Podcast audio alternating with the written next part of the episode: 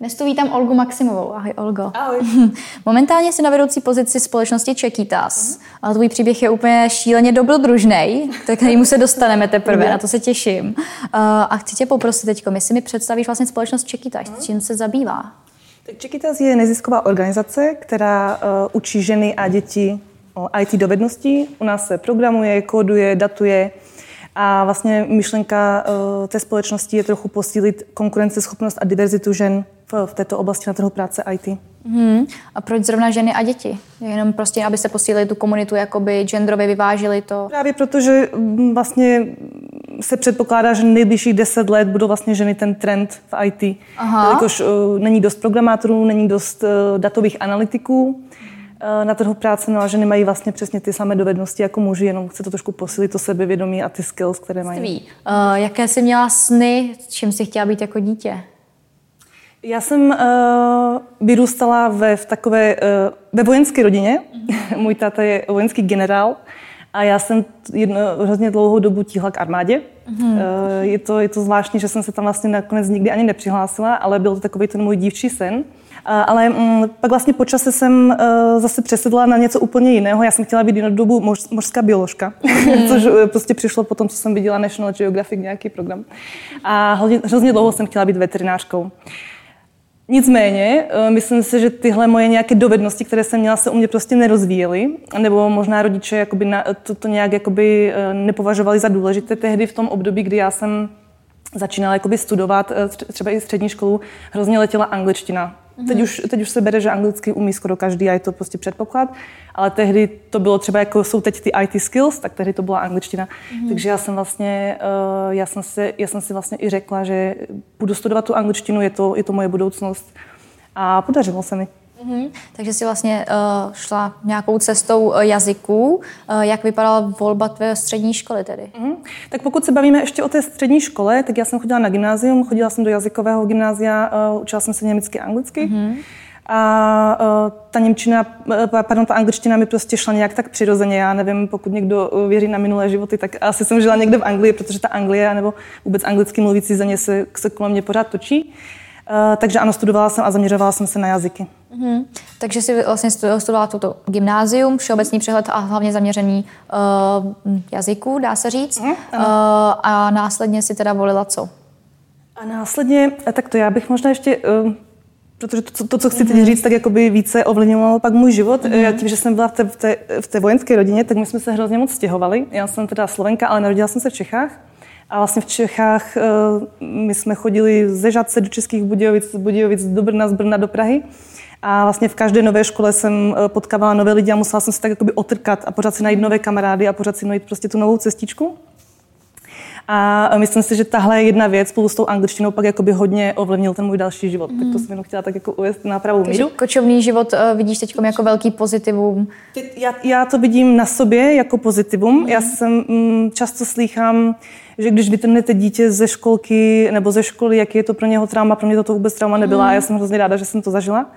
Ehm, myslím si, že moje sestra třeba se s tím stotožňovala trochu jinak, ale já jsem byla v tom období, kdy prostě mě to, mě to dalo hodně do života. Já jsem hrozně ráda. Mm-hmm. A vlastně i střední školu jsem takhle, eh, jsem takhle pořád měnila, takže já jsem vlastně někde jsem začala, někde úplně jinde jsem skončila. Mm-hmm.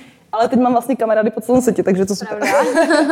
Eh, no a vlastně chtěla jsem říct, že eh, tady tahle zkušenost s, s tím stěhováním a s tím, s tím jako s tou potřebou navazovat sociální kontakty, mm Plus ta angličtina to pak jakoby uh, mě, mě utvrdilo v tom, že bych chtěla jít dělat něco, kde to, kde to jakoby uh, více využiju, to je buď mm. nějaká diplomacie, anebo vlastně mezinárodní vztahy. Mm. Protože si myslím, že ta komunikace je tam hodně důležitá. A tak jsem uh, volila po střední škole, že si dám přestávku a odjela jsem do Austrálie.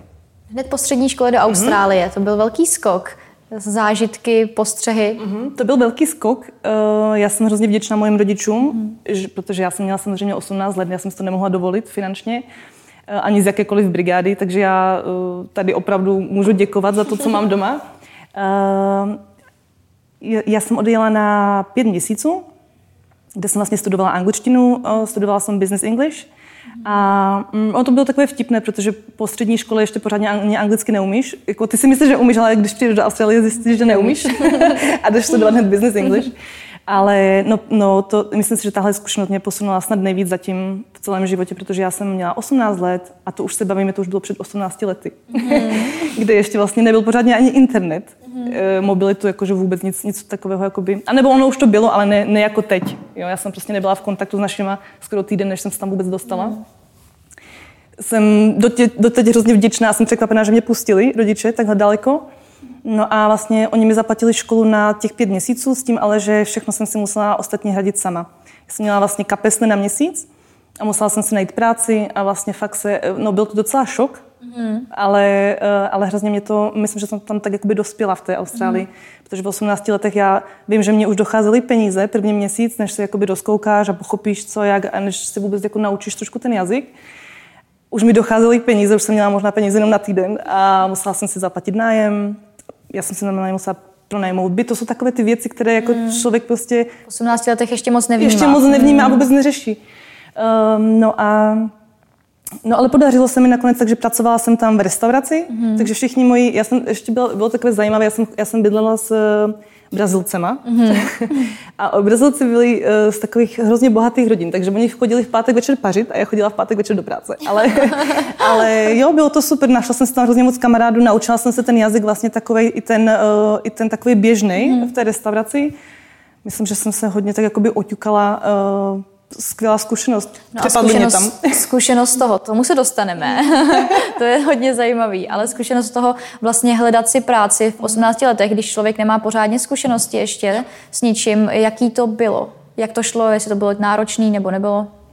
Já myslím, že hledání práce je pořád náročné. Hmm. Já jsem si hledala práci před pěti měsíci, takže vím, ale hmm. uh, já si myslím, že není dobré ze sebe dělat oběť a říkat, já ještě nemám žádné zkušenosti a vlastně nemám hmm. kam jít. Prostě musíte pracovat s tím, co máte. A i takový student, který právě skončil školu, může prostě s nějakým nadšením prostě prodat se. Mm-hmm. Ať už dělal nějaké projekty, nebo umí nějaké jazyky, nebo někam cestoval, nebo prostě dělal něco podobného jako tady, je to skvělé. Uh, a nebo prostě přidá a řekne, hele, já jsem prostě nepopsaný list a vy se mě můžete nějak jakoby modulovat, ale mám ty předpoklady. Mm-hmm.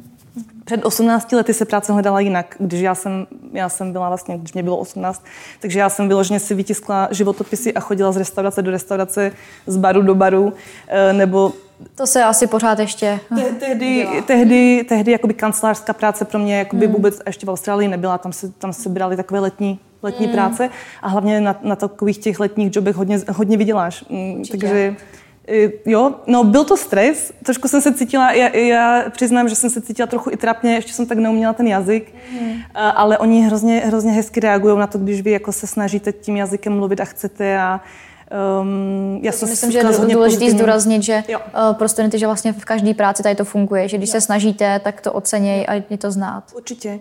A já bych možná doporučovala uh, i, i studentům nebo lidem obecně být prostě jakoby vědět, co dokážete, ale být skromný. Jako mm-hmm. říct, podívej, ne, neumím všechno, ale chci se to naučit. Určitě jo. jo. Určitě. Takže takové to přehnané sebevědomí si myslím, že zase tak není úplně mm-hmm. jakoby vhodné. No docházely teda peníze vlastně, všechno no. možné a pak taková ta ťavka, okradli mě. Tak, jak to vzniklo? Tak, Neokradli mě, mm-hmm. ale byla jsem, byla jsem svědkem nebo byla jsem součástí trestného činu a docela to se mnou zamávalo, ale myslím mm-hmm. si, že mhm. tohle, tohle, i, tohle i tak trošku jakoby pak nakoplo to, co jsem chtěla dělat. Protože já jsem tam byla vlastně s tou kamarádkou z Brazílie, která šla večer telefonovat s mou příteli do Brazílie. Mm-hmm. A ještě jsme byli telefonovat také té telefonní buce. No a ona si prostě položila baťoch na, na takovou tu, tu polici pod telefonem. To bylo možná 11 mm-hmm. hodin večer. No a najednou, já nevím ani odkud se prostě vzal nějaký eh, zloděj, no. vzal ten batěch, utíkal a ona tam měla všechny doklady a ono ztratit uh, víza v Austrálii tak daleko, no to není úplně sranda, pak to mm. řešit na imigračním. No nicméně ta se z toho úplně složila.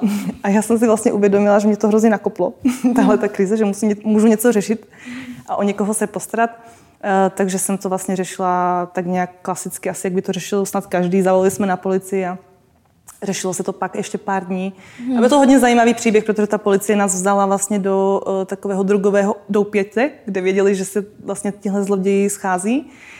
A hodně jsem se o té policejní práci tak jako, že se naučila, co vlastně oni dělají, mm. že to hmm. nejsou jenom nějaký policajti, kteří vás zastavují mm. na, hmm. na cestě, ale že oni vlastně se o vás fakt musí postarat, když se vám něco takového stane. Super to bylo. Já mám s policií hodně dobré zkušenosti i pracovní. Mm, takže to je pro tebe takový ten zlom, kdy se v tobě něco zlomilo, že jako jo, to je zajímavý, tam bych mm. se mohla směřovat. Já jsem měla tyhle předpoklady od někoho se postarat a někomu pomoct v krizi, nebo v nějaké těžké životní situaci pořád. Já to vlastně vnímám, nevím, kdy byla ta první myšlenka, ale cítila jsem tak, že vlastně já potřebuji mít ten element mm-hmm. toho pomáhání. A mm, no, myslím si, že tam mě to hodně chytilo za srdce. Já jsem nad tím pak strašně dlouho přemýšlela, co bych dělala já, kdybych byla ta policistka třeba. Mm-hmm. A, a čím vším se vlastně ta policie musí, musí zabývat.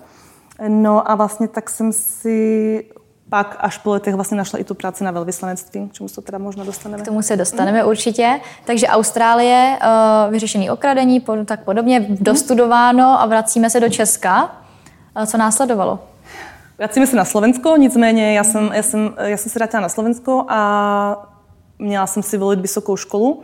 No a jelikož vlastně po tom skoro roce, já jsem tam potom totiž vlastně zůstala ještě pracovat a to už jsem mohla pracovat neomezeně. Mm Pracovala jsem teda fyzicky na farmě 12 hodin denně, ale já jsem, já jsem byla hodně, hodně motivovaná penězi tehdy, protože dalo se hodně, řeknu to, jak to je, protože přesně jsem chtěla jako jít studovat dál a uh, cítila jsem takový jako pocit, že chci vrátit rodičům to, co mi dali, anebo mít aspoň, když se vrátím. Takže nějak, jsem si pocestovala, ale hodně jsem pracovala uh, zbylých pár měsíců. Našla jsem si strašně moc kamarádů a doteď vlastně je to 19 už skoro let a pořád jsme v kontaktu celosvětově. To je, nej, to je krásný zážitek. No a potom jsem se vrátila a tak jsem si řekla, tak teda budu studovat, studovat ty jazyky a zapsala jsem se na britské a americké studia uh, na univerzitě na Slovensku. Mm. Takže vlastně studovala jsem uh, nejenom jazyk, jako lingvistiku, Vlastně to studium bylo v angličtině, takže tam se už předpokládalo, že anglicky umíte dobře, mm-hmm. že můžete jakoby vystudovat. Eh, takže studovali jsme literaturu, eh, britskou a americkou, historii, geopolitiku, ekonomiku, vlastně všechny tyhle záležitosti. Mm-hmm. Takže jsi studovala, jak to bylo náročné se na ty studia dostat?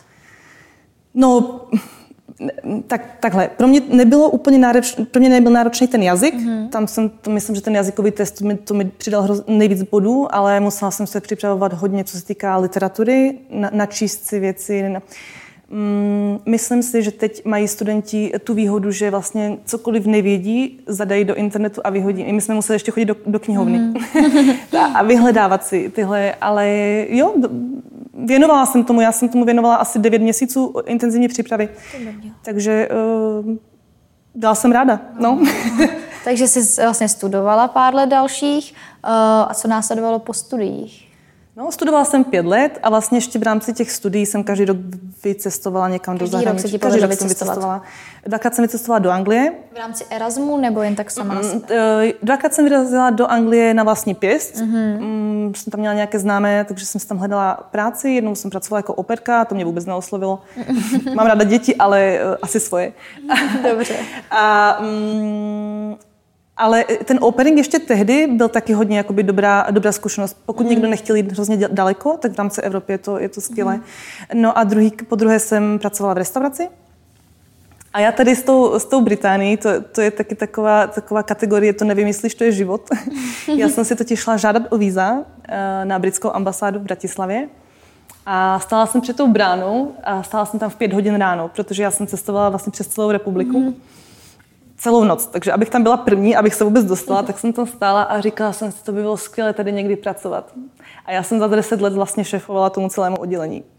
Takže Pardon, já nevím, kde jsem to... je velký. No, já jsem, to jsem si říkala, ale tak jako já jsem si ani neříkala tehdy, že to se nepovede. Já jsem si prostě řekla, to by bylo skvělé, ta myšlenka mi prostě někam v té hlavě um, se mi tam nějak dostala a já prostě, mm. to, to, je fakt, to je, to je, nevím, jestli to je život. Moje kategorie vždycky o tom povídám, když se mi něco takového stane.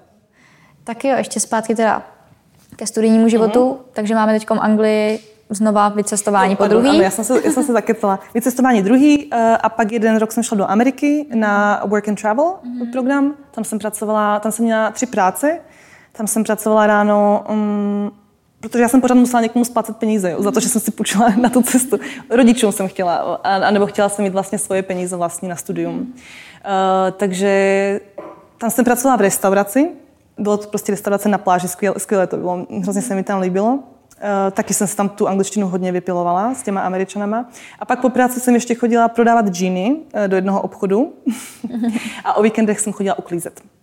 Takže, takže já jsem vlastně kole. pět měsíců v jednom kole pracovala, ale pak jsme měli s kamarádkou, já jsem byla s kamarádkou nejlepší mojí, a mm, pak jsme měsíc testovali. Mm-hmm. Takže Boston, Chicago a tak jsme si to jako užili. Ty jsi vlastně prošla jakoby všechny ty angličtiny, americkou, anglickou, teda britskou mm-hmm. a i tu australskou. Jak bys to srovnala? I tu novozélandskou dokonce. Tu novozélandskou, mm-hmm. tak porovnání. Uh, britská pro mě, britská angličtina jako jste se mě ptá, že jestli se mi líbí, nej, která se mi líbí nejvíc, mně se nejvíc líbí britská, jednoznačně. Mm-hmm.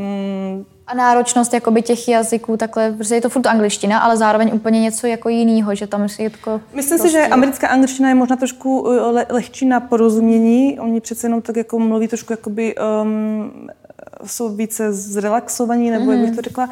Ale já tím, že jsem vlastně tu, tu angličtinu více tíhla k té Británii uh, od začátku, tak pro mě je to ta britská mm. angličtina. Já, já britské rozumím nejlépe. Mm. A studentům bys doporučovala z těchto lokalit, kde jsi byla, kam vycestovat mezi studiama, kdyby se rozhodli, že chtějí taky někam vyrazit? No to závisí asi od hodně okolností, od toho, jaký mají rozpočet, jak třeba jsou, se cítí uh, sebevědomě být daleko, mm. protože ono zase vrátit se z Nového Zélandu nebo z Austrálie taky není ze dne na den, kdyby se něco stalo. Já bych doporučovala jít všude, kdybych mohla. Ale tak Británie je vlastně tady, je to hodinka a půl letu, takže teď to bude možná trošku náročnější po Brexitě, mm-hmm. dostat se tam víza, ale nebude to podle mě něco, co by se nedalo eh, splnit. Tak za tebe prostě doporučení cestovat, pokud to jde, získávat ty zkušenosti. Já bych, já bych řekla tam, kam tě, tě srdce mm, táhne. Tak jo, tak jo. Tak jo, máme dostudováno a přichází pracovní období. Kam to směřovalo po studiích? No musím si vzpomenout. Po vysoké škole, ten, jo, tak první rok jsem se vrátila do Anglie. Já jsem se vrátila do Anglie na rok, uh, vlastně ne na dva roky. Uh, a tam jsem pracovala v, ve společnosti. Ty začátky byly docela těžké, protože já jsem měla teda diplom z britských studií a, a řekla jsem si, tak já si teď určitě najdu nějakou skvělou práci a bude to úplně jednoduché a vůbec to takové nebylo. Jich nějaký diplom vlastně ani moc nezajímal. Eh, pořád, pořád jsme prostě pro nich byli jakoby cizinci, řekněme si to, je to tak. Takže chtělo to trošku více jako trpělivosti a nějaké mm, takového toho pozitivismu mm. a nevzdát se. Takže já jsem půl roku měla takové různé práce. Po kavárnách, po restauracích a říkala jsem si, dám tomu ještě měsíc, ale eh, jako už přece jenom bych chtěla nějakou pořádnou práci a podařilo se mi. Eh, pracovala jsem na oddělení stížností a tam jsem se naučila strašně základní věc, eh, jak je rozdíl mezi, jak, reaguje, jak reagují Britové na stížnost a jak reagujeme třeba my mm. tady v téhle části světa. A naučila jsem se odpovídat na stížnosti a naučila jsem se nebrát si věci osobně, když na mě někdo křičel, protože toho bylo dost. To je důležitá zkušenost. A oni si, oni si Britové hodně vyžadují dobrý zákaznický servis. Pak jsem odcestovala z, z Británie, to, to jsem bydlela v Birminghamu, tak z Birminghamu jsem odletěla přímo do Barcelony. A tam jsem, tam jsem měla zase kamarádku, už mi to trošku v té Británii uh, vadilo, už jsem chtěla prostě zase změnu. Mm. A pořád jsem se cítila taková, že nejsem zakotpená, že ještě něco, ještě něco. Kočovný život tam zůstal. Kočovný život tam zůstal, mm. A hrozně, hrozně jsem měla pocit, že teď můžu, ještě můžu. Uh, tak jsem, uh, ono totiž ta finanční svoboda byla hodně důležitá. Jo? Já už jsem si prostě vydělávala na sebe a už jsem měla pocit, že, že jakoby do sebe teď investuju já a nemusím jako platit něco rodiče. Tak jsem odjela do Barcelony a Barcelona byla hodně těžká lekce pro mě. Bylo to hodně náročné, protože jsem si dlouho nemohla najít práci, která by mě já jsem vlastně měla práci, já jsem si našla práci relativně rychle, ale já jsem ji úplně nesnašla. Eh, a to je zase dobrá zkušenost, protože už vím, že se do téhle oblasti nikdy nepustím. A to byl obchod, sales. No, uh, ne, nelíbilo se mi to kvůli tomu, že já jsem vlastně neměla, já mám ráda celkovou takovou jako stabilitu trochu a já jsem byla hodnocená dle toho, kolik toho prodám. Mm. Takže měla jsem nějaký fixní plat, ale na základě toho, kolik těch konferencí byl tam jsem ten prodala. Nátlak. Byl tam na mě ten nátlak a to bylo dennodenně pondělí, pátek. Takže já už v neděli večer jsem měla jako neurozu, že jdu do práce.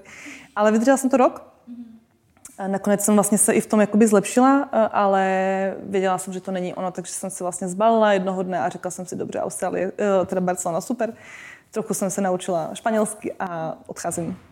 No a pokračovalo, pokračovala už Praha. Přišla jsem do Prahy a s mezi zastávkou u rodičů, kde jsem se najedla, vysprchovala, převlekla si věci. A oni kroutili hlavou, že zase někam odcházím, ale jak nechali mě.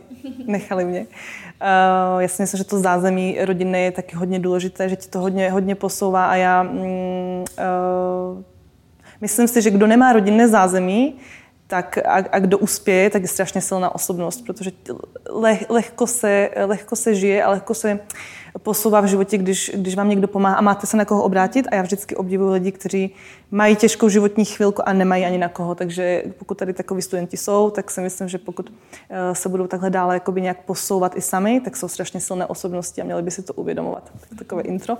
A, a já jsem teda přišla do Prahy a taky ty začátky nebyly jednoduché. Ehm, myslím, že první půl rok jsem pracovala, jo, já jsem pracovala první půl rok, to už jsem i zapomněla v rekrutmentu. A, eh, byla to eh, anglická firma, britská, majitel byl Brit. V Praze. V Praze. Uh-huh. A, a hrozně rád uh, zaměstnával uh, jakoby mm, lidi, kteří mají nějakou mezinárodní zkušenost, uh-huh. kteří jakoby umějí ty jazyky a tu angličtinu hrozně jakoby vyžadoval. Uh, to bylo docela zajímavý, ten rekrutment. Uh, Nevstávala jsem ráno do práce s tím, že hurá jdu do práce, ale, ale věděla jsem, že, mm, že mi to platí vlastně nájem a všechny ostatní věci, takže říkala jsem si, já jsem prostě měla pocit, že moja chvilka přijde, jenomže musím jako chvíli vytrvat. Co jsi tam tak dělala, jak dlouho jsi tam pracovala? Já jsem tam pracovala asi jenom půl roku, protože pak uh, přišla eh, velká ekonomická recese, mm. to je rok 2010-2011, kdy se vlastně uzavřela půlka uh, firm v České republice um, a já jsem měla na starosti uh, vyhledávání kandidátů do IT uh, mm. oblasti. Takže jsi tam pracovala půl roku, po půl roce si teda odešla? Nebo no, po, musela si? Musela jsem, pak jsem půl roku neměla práci, půl roku jsem byla nezaměstnaná. Zůstala jsi v Praze? Byla, ostala jsem v Praze, už jsem tady měla byt, bylo to, bylo to náročné, ten, ten půl rok nedalo se nikde zaměstnat, takže já jsem se zkoušela vlastně vždycky nějak se jakoby rekvalifikovat, mm. doučovala jsem se třeba Němčinu a, a, a hledala jsem si docela intenzivně tu práci. Mm, tehdy jsem se asi i naučila, jak se tu práci hledat lépe, že, že není dobré jenom sedět na pracovních portálech a hledat, ale je dobré prostě se bavit s lidma a říct, nemám práci, hledám si, umím tohle a tamto a nějak jakoby networkovat.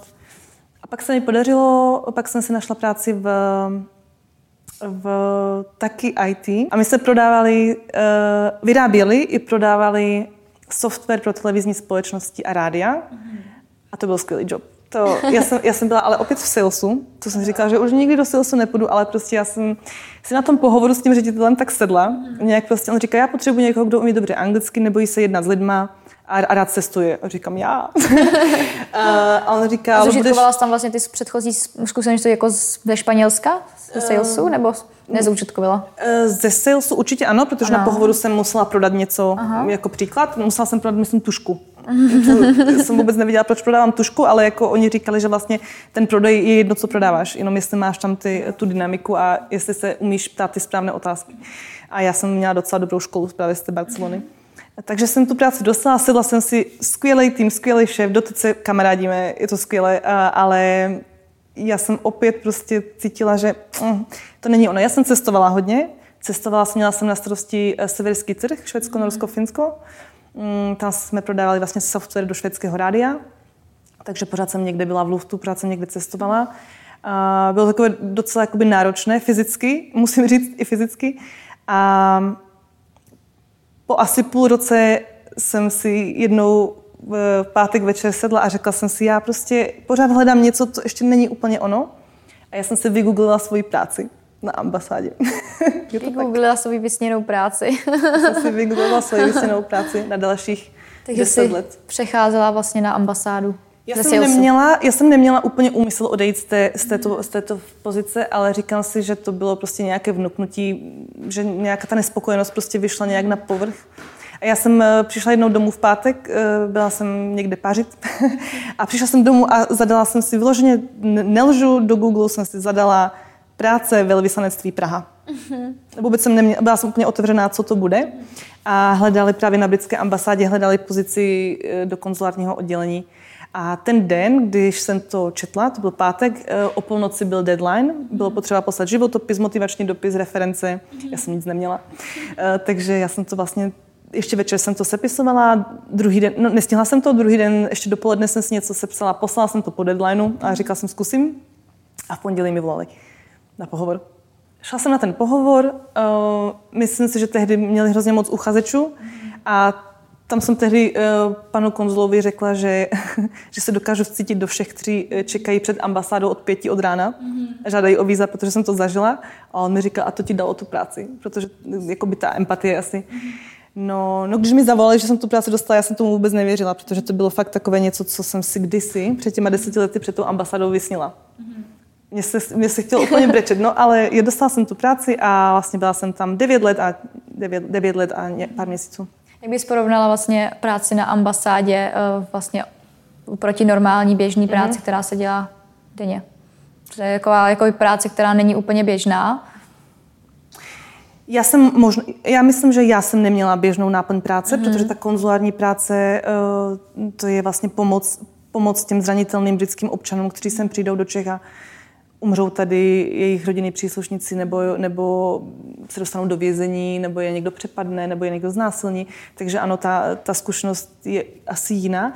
Ale vlastně ta ambasáda, to je taky takový jako korporát, protože my, my dostáváme veškeré ty instrukce z Londýna, z ministerstva zahraničních věcí britského na, na ty různé ambasády. Takže ono je to takový trošku korporát a když chceš změnit něco, tak to nejde úplně jednoduše a trvá to nějakou dobu. Když to porovnám třeba teď s neziskem, tak přijdu s nápadem, probereme to, to, měníme to. Mm-hmm. Ale v tom, v tom korporátu, nebo tohle je vlastně diplomacie, tak to přece jenom jde trošku jakoby přes různé, uh, přes různé oddělení a segmenty a hlavy. Mm-hmm.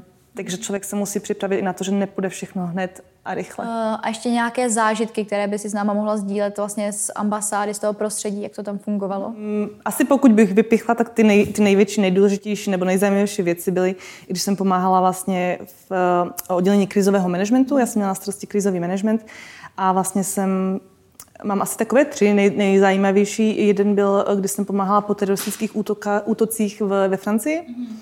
Uh, já si vzpomínám, jaký to byl rok 2016 asi, uh, když tam vybuchly ty bomby v Bataclanu, tak uh, vlastně mě tam pak poslali pomáhat té britské ambasádě tam, protože tam bylo strašně moc mrtvých a hodně i nezvěstných Brit, Britů. Takže vlastně já jsem tam vycestovala, pomáhala jsem tam tomu konzulátu a pracovala jsem s těma úřadama, s těma rodinama britskými a podobně. Pak tu samou zkušenost jsem měla zase, o, o, myslím, že za rok, kdy byly teroristické útoky v Belgii, v Bruselu, kdy vybuchlo, vybuchlo metro a na letišti vybuchly nějaké bomby, takže zase ten samý, ten samý případ. To je, to je hrozný adrenalin a mě to strašně naplňovalo. Tahle, tahle práce je takové, že něco se děje a je, je potřeba něco řešit. vlastně s tou Austrálií, kde jsi Přesně vlastně tak. na to přicházela, že to tě... Přesně tak. A vlastně taková ta, taková ta pomoc těm, těm občanům a těm lidem v nouzi, to byl každodenní chleba. Jo, já myslím, že třeba um, tady znásilnili jednu britskou občanku, takže vlastně celou noc jsem, jsem s ní seděla někde na policii, pak za, před, za překladatelem a podobně. Um, no a asi nejzajímavější uh, zkušenost Kromě toho, že jsem, že jsem potkala pár, eh, pár eh, známých britských osobností eh, z politiky a i z toho královského života, pro mě byla asi nejlepší nebo nejzajímavější zkušenost, když jsem vycestovala na Island před dvěma lety, přesně tři dny před Silvestrem. před koncem roka, protože tam se byla tragická dopravní nehoda, umřelo tam několik Britů, jedna celá rodina vlastně a byly tam i děti v tom a bylo to vlastně všude ve zprávách, v médiách a mě tam vlastně vyslal můj, můj šéf nebo moje šéfka že mi dala tu důvěru, tak já jsem cestovala z, z Bratislavy, jsem letěla přímo do Reykjaviku. Vlastně během tří hodin jsem se musela zbalit a byla jsem tam celý týden. Vlastně jsem pomáhala těm pozůstalým. Uh, hodně náročná situace, protože tam bylo opravdu i malé dítě, několika měsíční, ale zase si, jsem si vlastně uvědomila, že, uh, že já nesmím opustit to, co mám ráda a to je vlastně taková ta krizová intervence, jednání s lidma a nějak um, jakoby, uh, v té chvíli těm lidem nemůžete dát pozitivismus, ale myslím si, že eh, si uvědomuji nějakou tu silnou stránku, že vlastně umím v té krizové situaci prostě být pro někoho jakoby oporou. Mm. takže um, a vlastně tím jsem, tím jsem zakončila i svoji kariéru na velvyslanectví, protože pak jsem se vrátila a za půl roku jsem dala výpověď. Mm, z jakého důvodu si dala výpověď na ambasádě po tolika letech?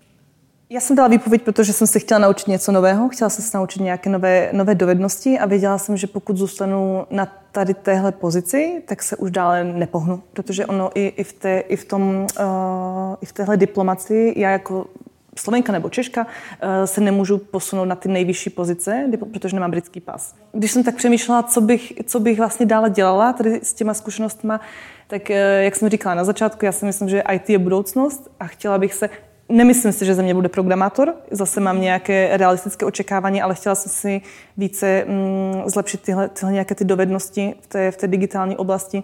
No a tak jsem se dostala do Chiquitas.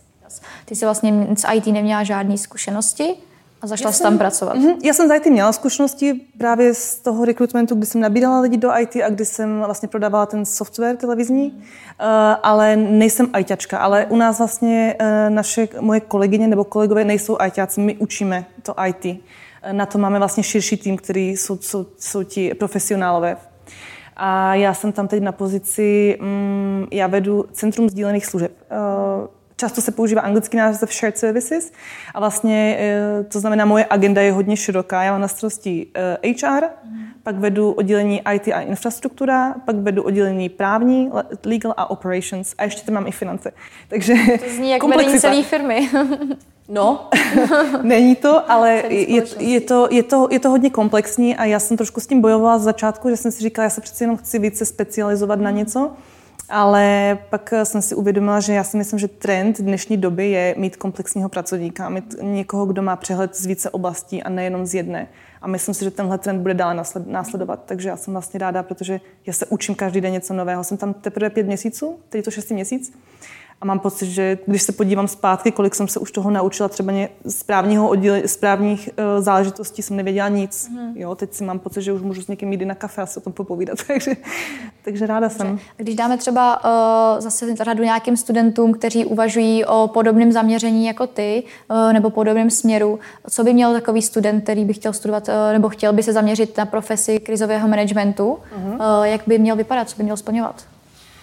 Tak pokud ještě nestuduje, pokud ještě nestuduje, tak může jít studovat krizový management, taky se tomu říká risk management nebo interim management, je, je, je to hodně názvů. Uh, pokud nebo bezpečnostní management ještě. Uh, tam jsou nějaké odchylky v těchto. Já jsem dělala spíše bezpečnostní management a krizový management. Já jsem pomáhala lidem v krizi. Ale interim management je třeba pomáhat firmě v krizi. Takže jsou to takové odstíny. Uh, Eh, nicméně, pokud to už nemůže studovat, ale chtěl by to dělat, nevadí, může si udělat buď to nějaký kurz. A teď vlastně po té koroně krize je těch kurzů strašně moc. Já už jsem se taky na nějaké dívala. Ale já si myslím, že mm, pořád to není jako doktor, že musíš vystudovat medicínu. Jo. Eh, musíš na to mít před, předpoklady a nesmíš, ehm, nebo nesmíš, musíš vědět, eh, že prostě ta situace bude náročná, kterou budeš řešit. Nemyslím si, že krizový management je pro každého. Myslím si, že lidi, kteří chtějí eh, řešit krizi, musí jednat, musí vědět jednat s lidma eh, a musí vědět ustát lidské reakce to si myslím, že se dá vypilovat po čase. Není to pro každého, ale člověk, pokud k tomu nějak tíhne a ví, že má rád lidi a ví, že prostě v té krizové situaci se zatvrdí spíš než uteče, tak myslím si, že to je pro něho ta správná, ta správná práce. Takže by si studentům doporučovat tuto práci, pokud vlastně tíhnou k tomu pomáhat lidem, tak je to ideál. Přesně tak. Pokud, mm-hmm. pokud chtějí pomáhat lidem, pokud vědí, že že rádi reagují rychle a mají, to, já si myslím, že tohle člověk cítí. Pokud se něco děje, někde něco se děje, tak ty vlastně najednou ožiješ. Mě třeba říkali nedávno rodiče, že na, na východním Slovensku bylo zemětřesení. A já jsem si říkala, ježi, že jsem tam nebyla, já jsem to vůbec nezažila. Když to moje sestra říkala, bože, to je strašně, to bych nechtěla. Takže hmm. tady je ten rozdíl a opět to jsou podle mě takové ty pocity, čo, člověk ví, k čemu tíhne. Určitě. Ještě nějaký rady by si měla pro studenty? Já bych se zaměřila na, na opět tu finanční gramotnost, mm-hmm. protože ano, peníze nejsou všechno, zdraví je důležitější, ale když je máte, tak se vám lépe cestuje, lépe se vám začíná, můžete si prostě zaplatit nějaký kurz a něco se naučit. Takže se já bych se i to zdraví. jo, určitě. Já bych se třeba více šetřila mm. a více bych se zajímala třeba o investování. Investice to je něco, co mě teď zajímá docela dost. Um, no a nevzdat se, dneska je tolik možností eh, na tom trhu práce. Já, moje doporučení pro každého je prostě um, následovat to, co cítím, že je tady. I mhm. pokud třeba teď je v kurzu IT, ale mě třeba eh, tíhne nějaká kreativní práce, dělat tu kreativní práci, protože um, pokud do toho dáš elán a energii a lásku a jsi přesvědčený, že tohle je to, co ti jde z toho vnitra, tak v tomhle budeš úspěšný mm-hmm. a klidně si můžeš i tu kreativní práci vydělat dobré peníze. Jak probíhalo vlastně výběrové řízení na ambasádu, na práci na mhm. ambasádě? Mm-hmm. Uh, tak potom, co jsem odeslala ten můj životopis a motivační dopis a nějaké reference, uh, tak vlastně oni mi volali poměrně rychle hned v pondělí a já jsem se neměla absolutně čas připravit. Já jsem vůbec nevěděla, co mám čekat a myslím si, že v tom inzerátu bylo napsáno, že bude se testovat kompetence a já mm. jsem před těma, nevím kolika letama, vůbec nevěděla, co to znamená. Já jsem prostě ne, nevěděla kompetence, jakože jakým stylem tenhle mm. pohovor bude probíhat, že to budou behaviorální pohovory. Takže já jsem si nastudovala o velvyslanectví historii a kdo je velvyslanec a všechny tyhle věci, které se vůbec neptaly. a na pohovor, což je možná dobře, protože kdybych to věděla, já bych se možná vystresovala. A, takže já jsem tam přišla tak nějak ne úplně připravená, ale prostě povídala jsem to z fleku, jak jsem, jak jsem to cítila. A mm, ten pohovor byl behaviorální, to znamená, že mě se ptali otázky eh, typu, řekněte nám příklad, kdy jste musela řešit krizovou situaci a jak jste ji vyřešila. Takže hmm. vlastně tohle je behaviorální pohovor. Není to pohovor typu víte něco o našem velvyslanectví, ale oni vlastně dávají ten prostor hmm. vám. A testovali, to jsem se pak dozvěděla, testovali čtyři kompetence. Byl to zákaznický servis, hmm. bylo to schopnost někoho přesvědčit, eh, byla to krizová komunikace, a to čtvrté si už teď nepamatuju, ale vlastně já jsem si řekla, tak zákaznický servis jsem řešila celou dobu. Krizová komunikace, tak měla jsem hodně sama, sama krizových uh, zkušeností. A um, to třetí vlastně jsem taky nějak pak uh, ani neobkecala, ale vím, že jsem vlastně mluvila z toho svého života takové ty opravdové, opravdové věci. Takže pokud někdo půjde na behaviorální pohovor, uh, já bych určitě doporučovala držet se metodiky um, STAR. Takže metoda STAR, eh, pokud budete odpovídat na eh, behaviorální pohovory na otázku typu Řekněte nám situaci, eh, kdy jsi řešila nějaký, nějakého nepříjemného zákazníka a jak si to vyřešila. Takže odpovídáš formou STAR a to je první S, situation. Mm-hmm. Popíšeš situaci, v jaké jsi byla. Pracovala jsem tady pro tuhle firmu a měla jsem, uh, pracovala jsem tady pro tuhle firmu, která prodávala ten a ten produkt. C je task, Měla jsem za úkol prodat produkt generálnímu ředitelovi Škodovky. Mm. Action, to je A. Eh, popíšeš přesně, co jsi dělala. Jak jsi to udělala, jak jsi ho oslovila, jak jsi ho našla, jaký e-mail jsi mu poslala, všechny tyhle věci. Mm. Um, R je result, výsledek. Jaký byl výsledek, jestli se, to, se mu to líbilo, jestli jsi to koupil nebo si to nekoupil. A pak ještě jedna, jedno, které já jsem si dodala, ale už jsem to viděla, že se to dělá, eh, je další S mm-hmm. a to znamená share, to znamená, jak to v té firmě dále svým kolegům um, předáš tuhle informaci. A um, u těch behaviorálních pohovorů je hodně důležité držet se toho, co si ty dělala. To znamená říct já. Já jsem udělala tohle, já jsem si vymyslela tohle, já jsem prodala tohle a ne, co jsme dělali my jako tým. Protože toho, toho rekrutera nezajímá, co dělal celý tým, ale přesně jak ty si přispěla k té situaci.